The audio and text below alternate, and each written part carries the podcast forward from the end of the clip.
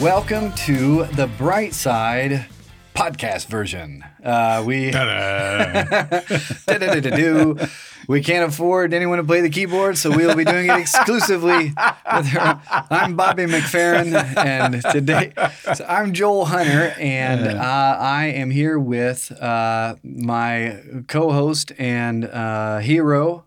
Dr. Joel C. Oh, Hunter, you're a good man. my father, uh, and and so this podcast is basically about helping people. Uh, that's that's that's a lot of what we talk about. Uh, and sometimes it's the people listening. Hopefully, most of the time. Uh, but but more importantly, it's kind of helping people to help people. That's right. Helping you help and others. kind of some kind of a recursive function there, and uh, and and then if that continues on, everyone will get help. That's right. And the world will be a better place for when- you and me. When we look back in 20 years and everything's peaceful and perfect, it'll probably begin with this podcast. We'll be like, that's where it started. It all started here. Good thing those guys did that. Uh, so we are uh, finishing up this three-part series on homelessness uh, because even though I feel like we can all agree, kind of a bummer to talk about homelessness, uh, but it's also kind of a bummer uh, to go to the doctor and find out you're sick. But you need to, That's uh, right. in order to get better. And nothing gets fixed if you don't. Nothing gets fixed. Um, you uh, you have to talk about uh, the elephant in the room, or in this case, the people without a home, uh, and and figuring out how to how to deal with that. So. One of the things that you were talking about to me uh, on one of our on one of our breaks here in the studio, uh, um, we're in the back of my car right now. No, no, there's a studio. Um, but uh, was was this idea of how how communities how communities are are either most of the answer or at least a good sized part of the answer on, on how to on how to take care of this. I What- would I would say most of the answer because one of the things that everybody's beginning to realize, and this is all this is not just the United States, this is all over the world, is governments can't fix these problems. Um, nor, and this is even more of uh, of an epiphany, nor can the specific provider agencies designed to deal with people who are going through struggles, um, no matter whether they are, excuse me, uh, whether they are um, hospitals or. Here, I'll make music while you drink that. Do do do do do do. Yeah, that, Thank you. that was a water Major frog. some- major frog. Some water. Major Major Frog is here today. okay. So uh, there are there are provider agencies like the Salvation Army and and the uh, rescue missions and so on and so forth that specifically deal with the homeless, but they can only deal with a limited, most vulnerable, most at-risk population. Um, and so, how do you how do you address the rest of people in need? And the and the old answer is you've got to get people who feel responsible either in a neighborhood or in a town or in some sort of community organization that will get the entire community to respond. Um, and not just, and that's that's by the way how this country got started. We didn't have any federal agencies that helped people. Um, we had neighbors, um, and if the neighbors didn't help, you didn't get helped. and it was harder back then because your neighbor was like ten miles away. I know a lot of people died. Yeah, it was, it was like I hope someone comes by my porch soon. Uh, but but was- everybody felt responsible, and here's the other thing: nobody got helped to the point of making them more dependent. Mm-hmm. They got helped to make them stronger, so that they would turn around and help the other neighbors when they were in trouble. Yeah, I'm, I feel like a good a good name for this episode would have been whatever happened to tribes because for most of our history Yep. of, of being humans, Yep. uh, and I, I don't I, I- I mean that literally the majority of our history of of what would look like modern day humans.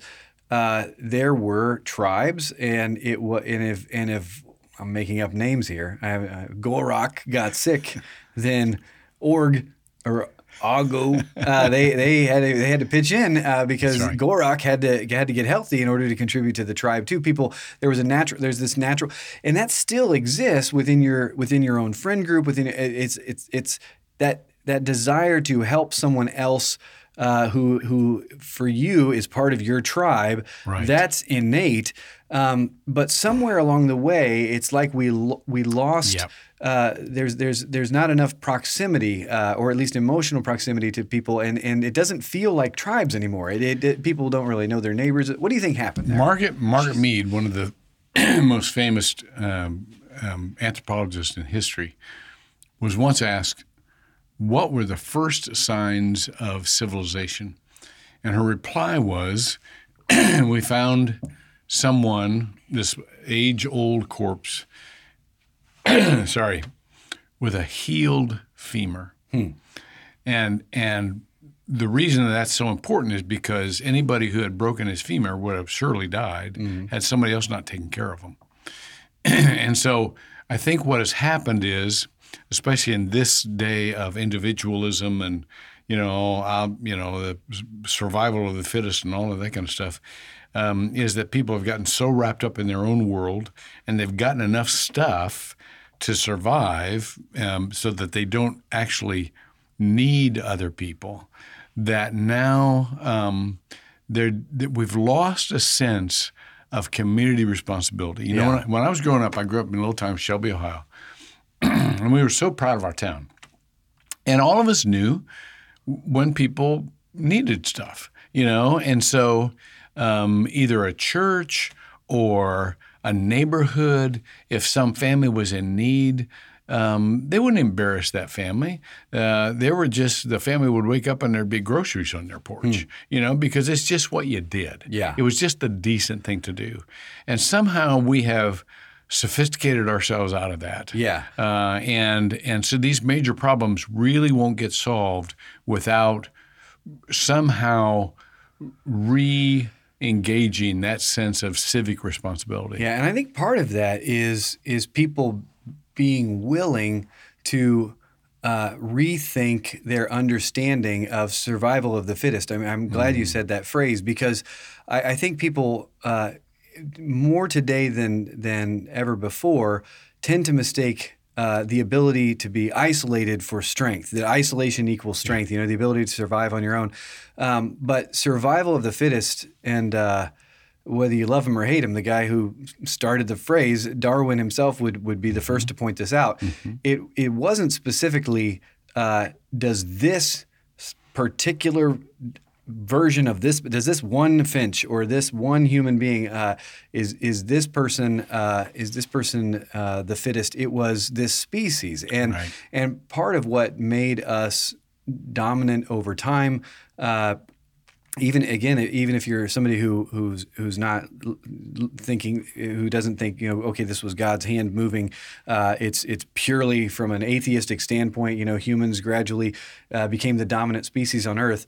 Uh, it happened because of our ability to work in groups. It happened because of our ability to to work together. We used big brains that had communication centers, and so we were able to store knowledge and share it, uh, you know, verbally in ways that uh, that monkeys, for all we know, they can't. Uh, and if so, then they're hilarious. uh, if they, what if we find out they actually are talking to each other I'm and they're just you, like, we just love the it in the Planet of the forest. Apes. I'm just saying. I'm just saying. You suckers wearing ties. Look at me. When's the last time you threw your poop? I'm free. but, but but we you know we we gained the ability to do uh, to do this stuff collectively, and that made us who we are today. And then somehow. Fast forward several thousand years, and now the idea of needing someone else or you know needing your community uh, is is somehow even if people don't say it out loud, it's it's it's just under under the table. That feels like weakness, you That's know. right. And and uh, and so it's part of what annoys me when you hear all, all- you know people talk about uh, people should pull themselves up by their bootstraps. And uh, I totally agree that there's personal responsibility and people, uh, you know, there's autonomy. People can decide to uh, fall out of the community and and and not achieve. And but but for the people where it's not a decision, you know, they're they're they're in fifth grade and their mom can't get stable housing and they those they, can't do well in school because they don't have a place to do their homework. Uh, that's that's a place where the community Well, and that's who over. we work with, Joel. I mean, the Community Resource Network, we work with people who are trying their hardest. Some of these parents have two and three jobs just to get their kids through school. And um, and a recent study done um, um, showed that these students who are precariously housed, that is, I'm sorry, I'm not sure what's wrong with my voice today, but it chokes you up. yeah, but the the students that are precariously housed, that is, they don't know if they're going to be able to stay in that hotel room uh, next week, do worse in school than the very very poor children who are stably housed. Um, and so and so the the point of of our responsibility as a community is these aren't lazy people. They're trying hard, and they've been given bad circumstances, Yeah. and they've they've been dealt, you know, a lousy hand. But it doesn't mean that they they don't deserve some sort of um, empowering help. Yeah, and we tend to let ourselves off the hook because it, it's it's really easy to dismiss a caricature of somebody that you wouldn't want to help. I feel I have no guilt in saying I don't want to help somebody who's like. I'm not going to work. Give me your money. I don't want to help Yeah. that person. Nope. Uh, and maybe that makes me Ebenezer Scrooge, but uh, but I feel like for uh, the majority of cases, not it's not a it's not like it's a it's a snippet. I would say the vast majority of cases, uh, the working poor are working way harder than people that have more money absolutely. than them because uh, they're caught between. Uh, having to have a lot of jobs because none of them would pay them enough, and then they get put into this weird loophole where they're not quite able to get Medicaid, but they can't quite get their health insurance, and Right. it, it makes stuff really, really difficult. Okay, so the question then, if if we're talking about the communities matter, uh, the, the title of this episode, you know, how to fix this for your community, how how do for the person listening, what does that mean? Like, what is a community fixing it? Uh, is that like a canned food drive? I've No. done, I've taken part in those. Well, Uh, yeah. Have I already fixed homelessness? Maybe. I, Well, that that those are helpful, but those those aren't uh, comprehensive enough to really be of long term help. There's some really cool stuff happening right now. Let me give you three examples, and I will try to um, um, put most of it in the first example, and then say it's it's happening in other communities. Let me take Apopka, Florida. Apopka is this this smaller town that is now a suburb of Greater Orlando, but they've got this history and they feel like a community.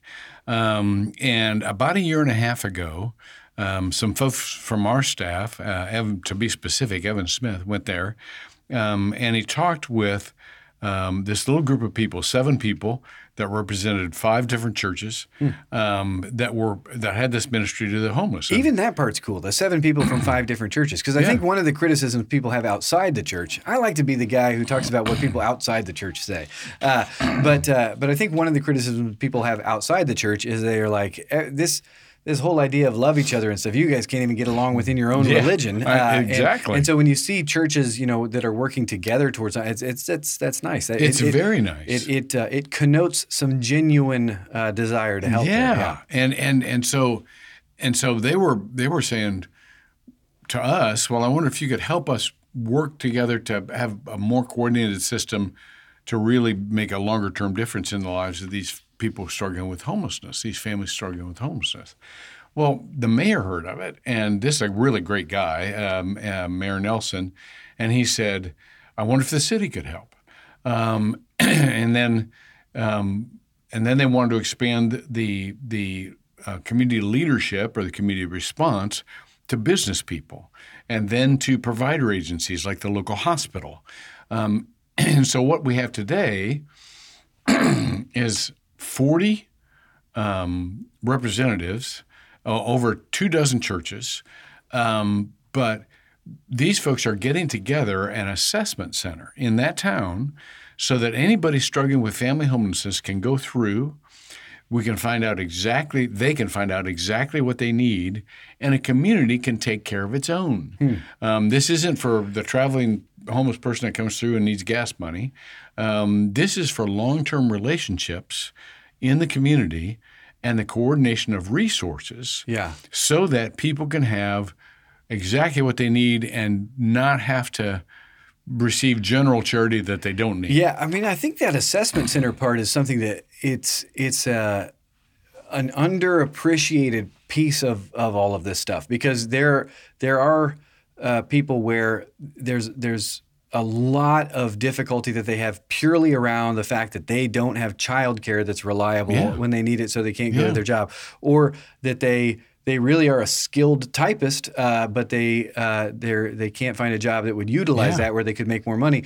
Um, and so you know a community where where you can answer those problems. You know, having an assessment center to go through that and figure out what actually would help. An assessment center also doesn't just assess the needs; it assess it assesses the talents. What can you do? What can you provide? How can you help yourself? Um, and and then connects those skills with people who can use them and pay for them. And so, you know, it's it, Tolstoy's opening line with Anna in Anna Karenina. Uh, all happy families are alike, but each unhappy family is unhappy in its own way. Um, that's what an assessment center does. It says there's not a one size fits all. There's not a blanket solution here. We have to listen to you long enough to find out how to empower your family like it's arranged so that you have the long term independence you're looking for. Um, so if somebody's listening to this and they're like, okay, I'm in a community, uh, and I I would like it if if we were able to address this problem. Uh, and one, I mean, one little side note here is uh, whether whether you think so or not, uh, this is a problem in your community. Yes. It's, it's and that's one of the reasons it still exists is because it just it just hides. Uh, it's very few people uh, want to uh, go door to door and say, I really uh, don't have any sort of stable housing situation. Yeah. Uh, it's it's uh, because they're they're people. Uh, Yeah. Again, people have this picture of homelessness as somebody uh, who's who's crazy and throwing rubber ducks at everyone, uh, and. Uh, but really, that's ten percent. The other ninety percent, it's somebody that you would never know. Yeah. And so, um, figuring out a way to help with that. Um, what would you say if somebody's listening and they're like, ah, "I'm not in a Apopka, but I do. I, I happen to be in Deland." Uh, Yeah. what what what would be the step you would recommend if they're a Yes, go-getter? Absolutely. Well, here's here's a few things you can do.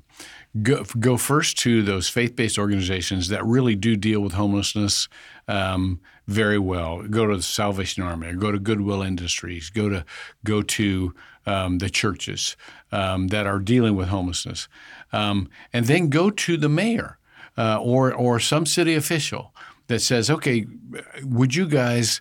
um, cooperate with these concerned citizens to make the situation better, um, and it can take off from there. Um, and and the the the the mayor has a great convening power of, of the citizens, and including the faith-based organizations. And you can you can get a city strategy on this. That's really interesting, and it's something people don't really think. Of. I I have never once in my entire life, child or adult life, thought I could talk to the mayor about this. I- It's, it, it, it doesn't occur to people, but that's why. That's why everyone listening, you should be glad you stuck it out to the end because now you know. Uh, but there, there is stuff that's in front of you to do. You can, you can contact the local organizations that Pop was talking about, the Salvation Army, um, Community Resource Network dot com Com. com uh, is is another one. But um, but being proactive about this stuff, uh, you know, because uh, nothing ever got changed with people sitting around on their hands. That's the second line of Anna Karenina. It's part of why it's such a classic. All right, we'll see you next time on the bright side.